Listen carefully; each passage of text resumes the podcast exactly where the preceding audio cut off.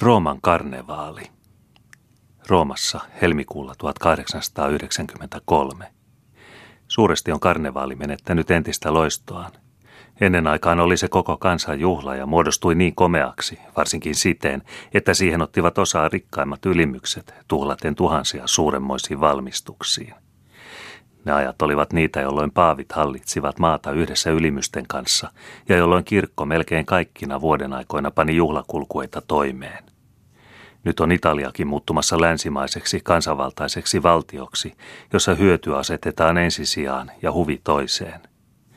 Viimeisten vallanmuutosten jälkeen on aatelisto joko köyhtynyt tai vetäytynyt palatsiensa rautaporteilla suljettujen holvien taakse. Niinpä luin erässä sanomalehtiuutisessa, että muutaman ruhtinas Lancelottin toimeenpanemat tanssiaiset hänen palatsissaan kyllä olivat olleet komeat, mutta että vieraiden oli pitänyt kulkea sisään ja ulos pienestä takaportista, sillä syyskuun 20. päivän vuonna 1870 jälkeen on pääovi ollut ainaiseksi suljettuna vastalauseeksi nykyistä hallitusta vastaan. Papisto taas on sekin vetäytynyt nahkaansa, samoin kuin Paavikin, joka kuten tunnettu tekeytyy vangiksi Vatikaanissaan. Kaikista näistä syistä tarjoaa karnevaali samoin kuin yleensä muutkin juhlimisyritykset jotenkin surullisen nähtävän. Nykyinen hallitus koettaa kuitenkin noudattaa entisiä tapoja ja tarjota kansalle sekä leipää että huvituksia. Mutta sen toimeenpanemilta karnevaaleilta puuttuu niiden onnistumisen ensimmäinen ehto, yksityisten osanotto – Demokratia on täällä niin uusi, ettei se vielä ole ehtinyt kehittää varakasta keskisäätyä, joka esimerkiksi Pariisissa tekee paljon karnevaalien hyväksi. Varsinkin suuret kauppahuoneet, teatterit ynnä muut sellaiset siellä rakentavat mahdottoman ylellisiä juhlavaunuja, jotka, vaikka ovatkin ainoastaan vain ilmoituskoneita, kuitenkin suuresti elähyttävät laskiaisjuhlaa. Mutta niitä sellaisia ei ole Roomassa, tai eivät ne ainakaan näy välittävän edustaa itseään tässä vanhassa kansallisjuhlassa – eivät auta suuret palkinnotkaan, joita luvataan parhaista ryhmistä. Rahaa niihin muuten näytään saatavan hyvin omituisella tavalla. On arvattavasti korkeimman vallan suojeluksen ja valvonnan alla toimiva osakeyhtiö, joka johtaa karnevaalipuuhia. Se toimeenpanee kahden viikon kuluessa koko joukon iloja, niin kuin naamiohuveja erityisissä teattereissa, yöllisiä tanssiaisia, sirkusnäytäntöjä ynnä muita sellaisia, joihin pääsymaksut ovat jotenkin korkeat niille, jotka eivät ole yhtiön osakkaita, mutta joihin osakkaat pääsevät kolmea neljännestä halvemmalla kuin muut. Kun osakkeita saa ostaa kuka tahansa, eli toisin sanoen lunastaa itselleen helppohintaisia ennakkopilettejä, niin tekevätkin sen useimmat, jotka aikovat karnevaalin aikana huvitella, ja siten saa yhtiö rahoja palkintojensa jakamiseen. Niitä on useita kymmeniä, joita kuta kutakin päivää varten, ja nousevat ne 50 markasta aina 1500 markkaan. Suuremmat niistä annetaan onnistuneimmista vaunuista ja parhaiten koristetuista parvekkeista Korsokadulla, joka on juhlakulkueitteen ja varsinaisten karnevaaliilojen karkelopaikka. Pienemmät annetaan yksityisille naamioitetuille ja sirkus ynnä muissa kilpailussa esiintyville. Mutta näistä houkutuksista huolimatta eivät ilolinnut näy oikein tahtovan laulaa. Piazza del Popolo-nimisellä kaupungin pohjoispäässä olevalla torilla on karnevaalielämän keskusta – se on laitettu suuren suureksi kesäsirkukseksi. Kun on kaunis ilma, niin kuin täällä melkein aina on, niin tekee kyllä paistava aurinko, helakka taivas ja aistikkaasti muodostunut pintsiokukkulan rinne uusine kuvapatsaineen parastaan silmää viihdyttääkseen. Mutta lautasirkus on aina lautasirkus, jota väkisinkin tulee vertaileksi niihin entisiin sirkuksiin, joista, niin kuin esimerkiksi Kolosseumista, on vielä säilynyt niin isot tähteet, että mielikuvitus helposti voi luoda eteensä siinä tapahtuneet leikit. Vertailuun vie sitten vielä väkisinkin se, että täällä nyt yritetään uudistaa entisajan leikkejä. Täällä on muun muassa kaksipyöräisiä kilpakärryjä, joiden eteen valjastetaan kaksi hevosta ja joihin mies nousee seisomaan ja ajamaan.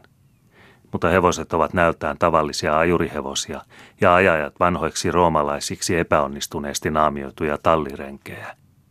Hauskempia ovat irtaallaan laukkaavat kilpahevoset, jotka huimaavalla vauhdilla kiitävät soikeaa rataa pitkin, kunnes heidät otetaan kiinni eteen asetettuun esirippuun. Parhaiten vastasivat karnevaalin aatetta muutamat talonpojat, jonkunlaiset italialaiset kasakat, jotka laihoilla, mutta nopeilla hevosillaan saapuvat tänne karnevaalin aikana ratsastamaan ja pieniä palkintoja voittamaan.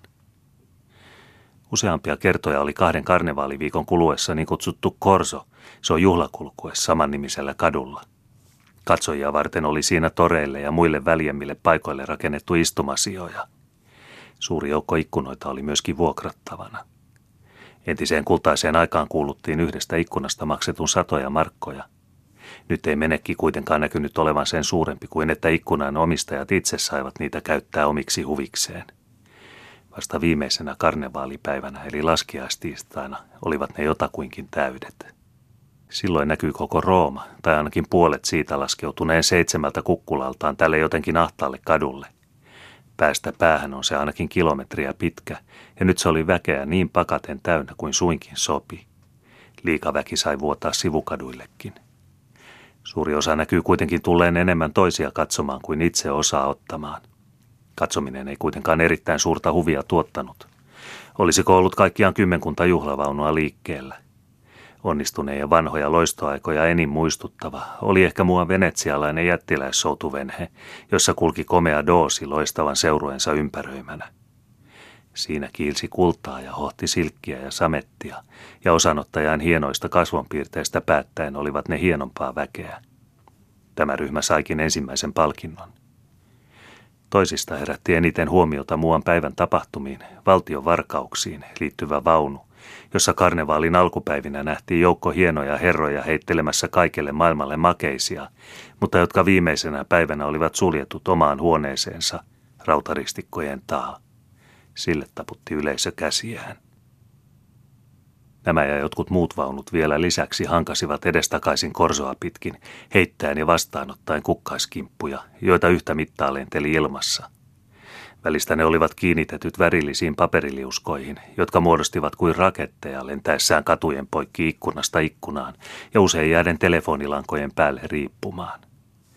Joissa kuissa vaunuissa ja joilla kuilla parvekkeilla oli aika sieviä tyttöjä, toisissa kasvoilta ja vartalolta jotenkin virheettömiä nuorukaisia. Näiden kesken oli kukkaissade vilkkain, ja ne näkyivät kyllä nauttivankin karnevaalistaan. Katupojat siitä kuitenkin enimmin nauttivat – Niitä on Roomassa ehkä enemmän kuin missään muualla, ja täällä ne parhaiten aatettaa vastaavatkin, sillä ne ovat sekä likaisempia että äänekkäämpiä kuin muualla. Heidän tehtävänään oli kerätä kaikki murut, joita rikkaiden pöydältä putosi. Niin pian kuin ilmassa suhahti jokin kukkaiskimppu tai tuli vaunuista ja ikkunoista alas jokin konvehti, heti hyökkäsi tämä lauma sinne ojennetuin käsin. Kun monta oli ottamassa ja harva antamassa, syntyi siinä suoranainen pelikiihko. Ne, joilla oli jotakin alas heitettävää, näkyivät nauttivan siitä niin kuin nauttii kananpoikain syöttäjä joka murusta, minkä hän nakkaa syötettävänsä eteen. Tuo leikin katsominen oli syrjäisistäkin hauskaa, ja ihme kyllä, ettei siinä koskaan syntynyt tappelua tai epäsopua, vaikka kasvoista ja säihkyvistä silmistä päättäen intohimot olivat ylimmillään. Iloisin ja todellakin onnistuneen osa karnevaalissa oli sen viimeinen vaihe – Tuskin oli ilta tullut, kun kaikissa vaunuissa, kaikissa ikkunoissa ja kaikilla parvekkeilla pantiin toimeen ilotulitus. Koko tuo pitkä katu hohti milloin sinisenä, milloin viheriäisenä. Jos voisi sanoa, että tällä karnevaalilla on ollut paisteinen päivänsä, jota ei kuitenkaan voi sanoa, niin voisi tätä viimeistä näkyä kutsua sen iltaruskoksi. Ja hetkeksi näkyy yleisökin saaneen esiin siltä perimänsä karnevaaliluonnon nousemaan, Vanhan tavan mukaan päättyvät nämä ilot niin kutsutuilla mocholi eli kynttiläiloilla. Ostetaan pieni vahakynttilä, sytytetään se ja lähdetään kulkemaan katua pitkin. Samassa kiiruhtavat muut jäljestä ja koettavat tulta sammuttaa.